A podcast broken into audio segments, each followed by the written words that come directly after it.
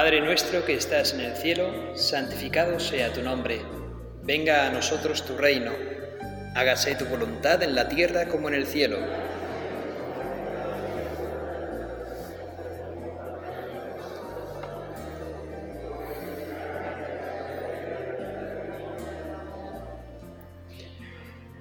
Estamos ante ti, Señor, de nuevo. Estás presente en este, en este momento junto con nosotros, la custodia, tu presencia, tu cuerpo junto con nosotros.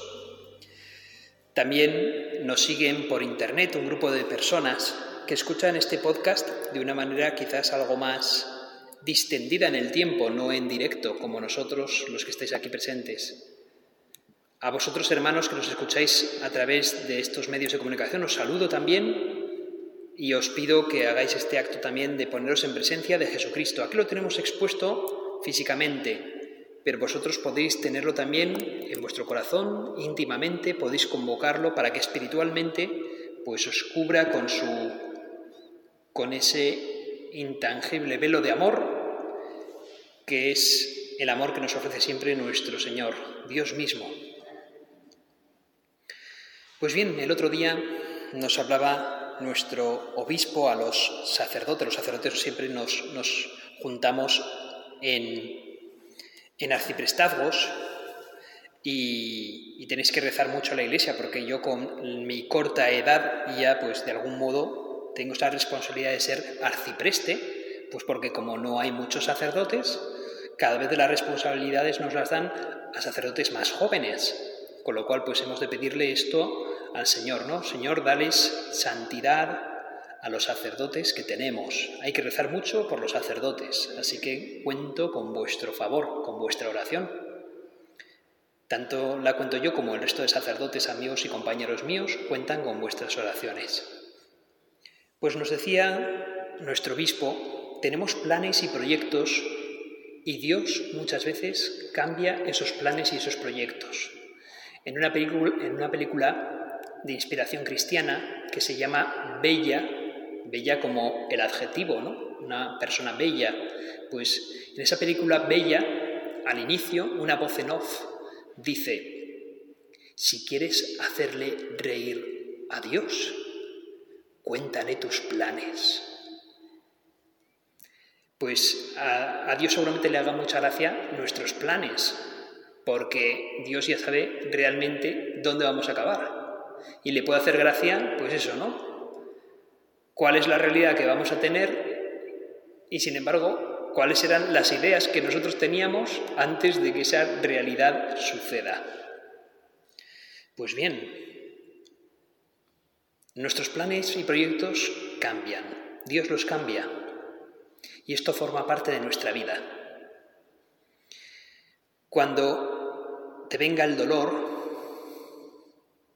cuando te venga la cruz,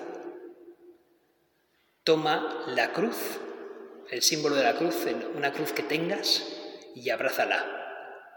Pero no la abraces vacía, abrázala llena de Cristo. Esto le decía Juan Pablo II a nuestro obispo, señalando la cruz del pectoral del obispo, su santidad Juan Pablo II, le decía, cuando le venga la cruz, cuando le venga el dolor, abrace esa cruz, señor obispo, pero abrácela llena de Cristo, llena de Cristo, no vacía, llena de Cristo.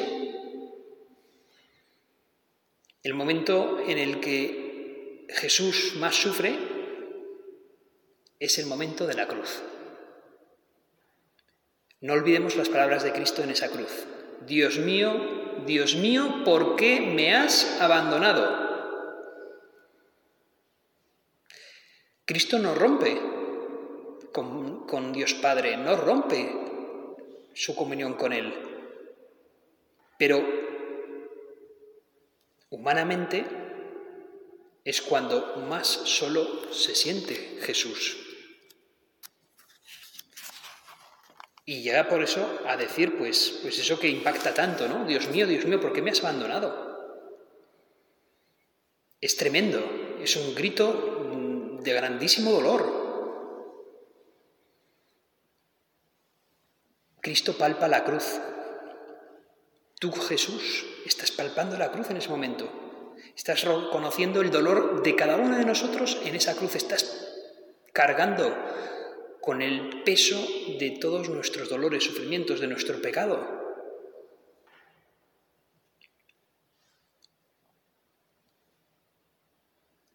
Los sacerdotes somos pastores en nuestro ministerio, somos cabezas y somos siervos. Pero tú mismo nos lo dijiste Jesús, no he venido aquí para que me sirvan, sino para servir a los demás. Tú te has desposado con nosotros en esa cruz.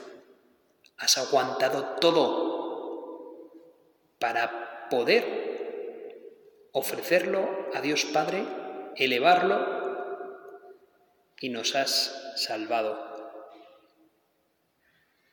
Has estado en la prueba y porque has estado en la prueba, entonces conoces, escudriñas cada corazón, conoces nuestro dolor. Y lo mismo nos dices a nosotros, cuando pasáis vosotros por la prueba, entonces podéis ayudar a aquellos que ahora están sometidos a la prueba, porque vosotros habéis pasado por lo mismo y conocéis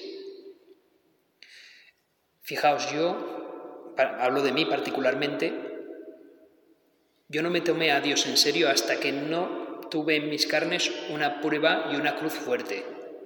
Hasta entonces mi fe no había sido probada. Y mi fe va a ser probada muchas veces. Pero digamos que ahí es cuando, cuando entonces te tomé un poco más en serio, Jesús, y descubrí que a partir de esa de ese dolor, de esa prueba, pues te decía que sí. Y ahora comprendo por qué has querido hacerme pasar por esa cruz. Para ser capaz de ayudar a otros que pasen por lo mismo o por algo parecido a lo que he pasado yo.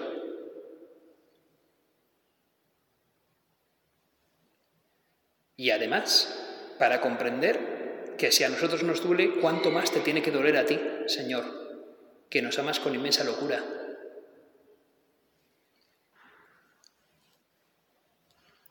No es un acto religioso lo que hace que el cristiano sea cristiano, sino que lo que nos hace ser cristianos, Señor, es participar de tu vida, Jesucristo, participar de tu cruz. Eso nos hace cristianos, participar de ti. Hoy en día, nos decía también el, obispo, nos decía, hoy en día existe la alogofobia, los psiquiatras hablan de la algofobia. Es el horror al sufrimiento. Por eso la gente busca ser dichosa en contra del sufrimiento, en vez de andar profundizando en el sentido de la existencia humana, en el sentido del sufrimiento que tengo, pretenden continuamente obviarlo, pretenden eh, ponerse de perfil, bordear el sufrimiento, porque en el momento en que viene, pues, pues lo evito. Pero claro, llega un momento en que ya no queda otra salida ¿no? para evitar el sufrimiento que el suicidio. Ya no, es que no queda ya otra salida, ya no puedes evitarlo más. Entonces ya pues, acaban con sus vidas. El hombre actual, nos dice don Francisco, nos dice el obispo, el hombre actual no quiere sentirse responsable ante Dios. Se niega a sentirse responsable ante Dios. Y en ese diálogo ante Dios, pues, pues el hombre actual no puede transformarse, no puede dejar que, que Dios le transforme. Cuando nosotros rezamos ante ti, Señor, tú eres capaz de transformarnos y transforma nuestra angustia de nuestro sufrimiento en gracia. Y esa falta de responsabilidad de ese ser humano moderno, cuando se pone frente a ti, Señor, y cuando está rezándote, esa angustia que pasa a ser gracia, la falta de responsabilidad empieza a ser ya humildad. Y entonces empezamos a dejarnos transformar por ti, Señor. El mundo siempre busca lo cómodo. Pero la frustración, tarde o temprano, siempre termina por llegar, por mucho que busques siempre lo cómodo. Tarde o temprano vas a frustrarte en algo. Y tarde o temprano, por tanto, por esa frustración vas a terminar angustiándote. Pues bien, tú Dios tienes la respuesta a esa frustración y esa angustia. Y lo conviertes en esperanza y en humildad. Pero hay momentos a veces que son aún más duros. Hay una prueba mayor. ¿Cuántas veces han habido personas pues que nos han hablado de ese silencio tuyo? Mi marido ha muerto de cáncer. Mi hija ahora tiene un tumor maligno. ¿Dónde está Dios? ¿Cuántas personas quizás se hagan preguntas similares a esta? ¿Dónde estás tú, Señor? Pues ¿dónde estás? Pues gritando, tú también, Dios mío, ¿por qué me has abandonado? El primero que ha pasado por eso mismo has sido tú. Dios mío, ¿por qué me has abandonado? ¿Acaso la Virgen María, que estaba acompañándote en el Calvario, ¿acaso la Virgen María pudo responderte a ese grito, Jesús? No. ¿Cuál fue la respuesta de la Virgen? Stabat Mater Dolorosa. Ahí estaba la Virgen María contigo. Esa fue su respuesta. No fueron palabras, fueron hechos. La Virgen estaba contigo. Esa es la respuesta.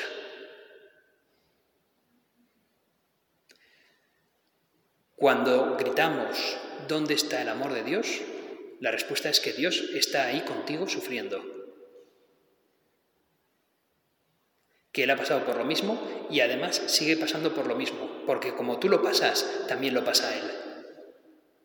La respuesta es que está contigo y que sufre contigo y que no desea ese mal que tiene, por el que estás pasando, pero, pero él sabe más. Y nos da el camino de la santidad, aun con ese mal, aun con esa cruz. Nos acompañas, Jesús. Nos acompañas, Dios, en ese sufrimiento.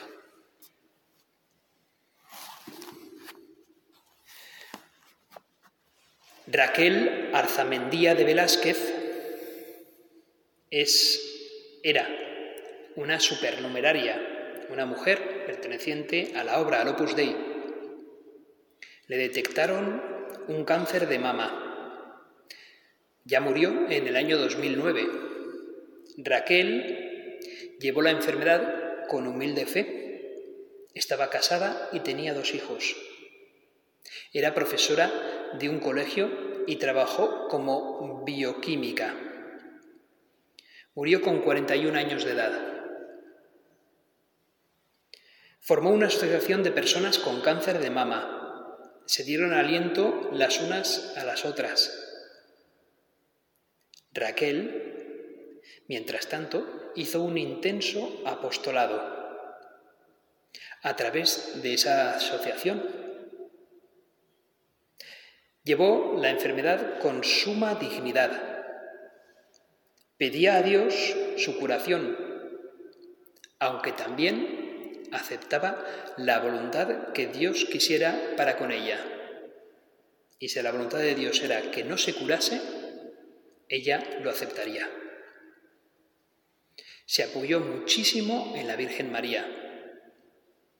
Recordemos, María no respondió a Jesucristo cuando Cristo estaba gritando, Dios mío, ¿por qué me has abandonado? No, mejor dicho, no respondió con palabras, respondió con su presencia. Tomando la mano de su hijo, acompañándole en el Calvario. Raquel comentaba, soy ambiciosa, quiero el cielo. Pidió a Dios que le diera vida, por lo menos, hasta poder ver a sus hijos hacer la primera comunión. Y se cumplió. Pudo ver a sus hijos hacer la primera comunión. Raquel les decía a sus amigas, que con la enfermedad ella era más feliz que antes. ¿Por qué? le preguntaban sus amigas sorprendidísimas de esa respuesta. ¿Cómo puedes ser tú más feliz ahora con este cáncer de mama que antes? Y ella respondió, desde que estoy enferma, desde que me he enterado que tengo el cáncer de mama, comprendo que la vida no es un derecho que yo tengo, como entonces lo creía sino que comprendo que la vida es un regalo que Dios me ha dado.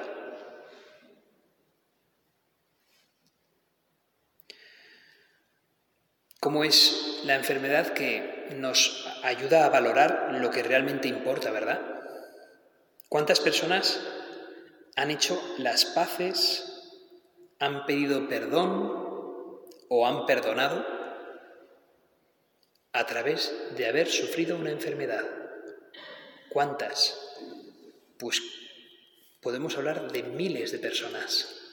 Miles de personas que a través de una enfermedad se han vuelto mejores. Han perdonado o han pedido perdón. Han valorado lo que realmente tiene que importarnos. En esta cuaresma decíamos el miércoles de ceniza, polvo eres y en polvo te convertirás. En Cuaresma se nos recuerda lo frágiles que somos. La enfermedad nos devuelve la humildad. La humildad que necesitamos. La humildad que necesitamos para recordar y valorar lo que verdaderamente importa. ¿En cuántas ocasiones nuestro ego y nuestra soberbia nos ha jugado malas pasadas, picándonos o enfanándonos por cosas que realmente no importan, por tonterías. Nos hemos enredado con cada tontería. Señor, la enfermedad es una bofetada de realidad que recibimos, pero bendita bofetada. Es una cura de humildad. Es una llamada tuya a convertirnos. Carga con tu cruz y sígueme.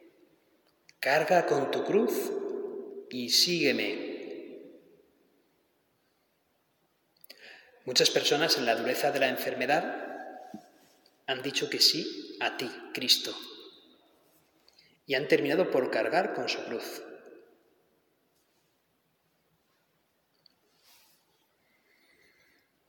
Con esa enfermedad hemos podido ver que tú les has transformado.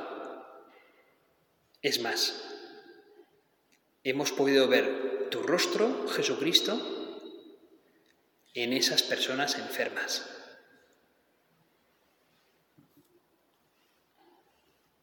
Quisiera comentar aquí el testimonio de Soledad Pérez de Ayala una noticia que aparece en una revista cristiana.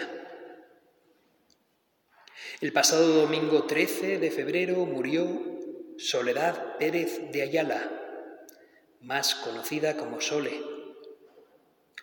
Tras cinco años padeciendo un cáncer, era madre de familia y profesora titular de Filología Inglesa de la Universidad Complutense de Madrid. Soledad ha vivido su vida cristiana como congregante mariana en Mater Salvatoris. Su testimonio cristiano, mostrando la fecundidad del sufrimiento, si es llevado al corazón de Dios, lo plasmó en su publicación Magnificat, en enero de 2006, cuando con más intensidad buscaba yo hacer la voluntad de Dios en mi vida, el Señor me hizo ver que iba a sufrir una enfermedad para la conversión de mi corazón. Y quizá la de algunos otros, y para gloria suya. Al poco me diagnosticaron un cáncer, que me trataron con quimioterapia, cirugía y radioterapia. Yo buscaba, buscaba la verdad en la Eucaristía, en todo lo que es de Él, en la Iglesia, en los sacerdotes, en mi congregación mariana. En realidad le buscaba solo Él, a Cristo. Empecé a decirle que quería ser toda suya y solo suya, no del mundo, no de la vanidad. Esto es fácil de desear, pero es difícil de llevar a cabo. Porque el mundo te arrastra. Pero a través de la enfermedad que me obligó a renunciar a tantas cosas, mi imagen, mi trabajo, mis fuerzas, me fui haciendo más a Él. A medida que yo renunciaba a alguna criatura, Él se hacía más fuerte en mi corazón. Con la ayuda del Señor, de la Virgen María y de toda mi familia, fui encajando el sufrimiento de la debilidad, las llagas, el hospital, y todas las molestias derivadas de la medicación. Al principio tenía miedo a la cruz y ese miedo me hacía sufrir más que la propia enfermedad. A menudo me había preguntado, antes de la enfermedad, por qué tantos hombres y mujeres padecen en el mundo, haciéndose partícipes de la cruz, y yo tenía una vida cómoda. Al entrar a formar parte de los que sufren, me sentí parte del pueblo del Señor. Siendo débil en el Señor, notaba más su fortaleza en mí. Entonces se me pasó el miedo. El sufrimiento es superado por el amor. Y al sufrir con Cristo nos hacemos partícipes de su amor. Yo le decía al Señor que si me daba fuerzas, saldría de mí misma, le amaría más y también a mi gente. Al mismo tiempo, en el amor de los otros, hacia mí, sobre todo en el de mi marido, descubrí el amor desbordante del Señor. Mi familia se volcó conmigo. Mucha gente me llamó para decirme que rezaba por mí. Yo ofrecía mis dificultades por todos ellos. Así se formó un círculo de oración y de gracia en los momentos más duros. Solo mi Madre del Cielo me ha podido ayudar. Ella, María, me ha aligerado esa carga que cae pesadísima sobre los hombros.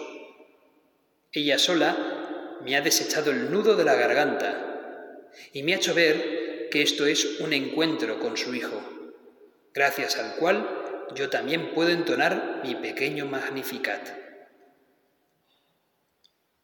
En febrero de 2007 me dieron de alta, no definitiva, pero muy esperanzadora, por lo que hicimos nuevos planes.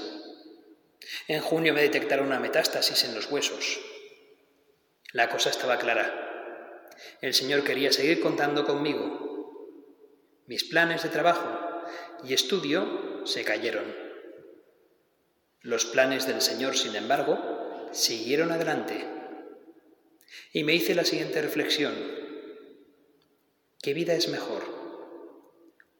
¿La que yo había pensado o la que me impone la enfermedad?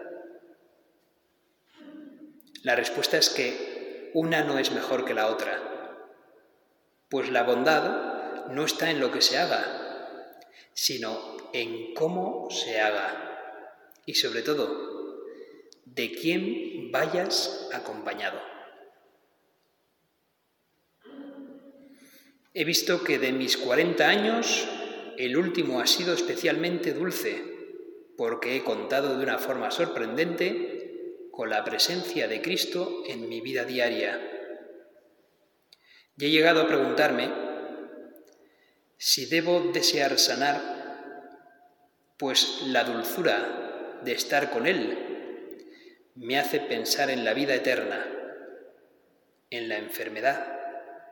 Siento que el Maestro está conmigo, viviendo los momentos difíciles, y yo con Él participando así de su cruz. Por eso la enfermedad es dulce, pues le tengo a Él, le he descubierto a Él en mí. Y yo empiezo a vivir aquí, en la tierra, sin mérito mío, las dulzuras de estar con Él en el cielo. Yo pensaba antes de la enfermedad que la vida era un valle de lágrimas.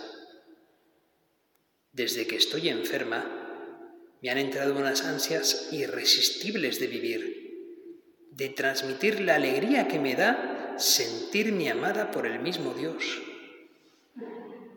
Claro que ahora vivo de otra manera pues tengo al Maestro más cerca. Le pido al Señor que me enseñe a vivir el día, sabiendo que no sé si cuento con el mañana. La respuesta, como siempre, está en el amor. Después de tantos años de ejercicios espirituales, de meditar el principio y fundamento, me han tenido que atar a una camilla de hospital para entender que un minuto de cansancio extremo o de simplemente mirar el horizonte, dan gloria a Dios si se ofrecen por amor. Que el objetivo de la vida no es ganar dinero, ni una vida exitosa, sino amar. Amar, amar y dejarme amar. Dejarme amar, dejarme amar.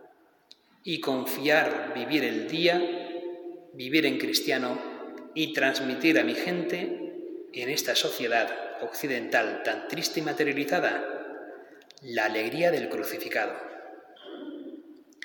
Por eso sonríe el Cristo de Javier. A lo largo de estos meses he descubierto cómo cada una de las personas divinas de la Santísima Trinidad me, me cobija, me quiere en la enfermedad de una forma distinta.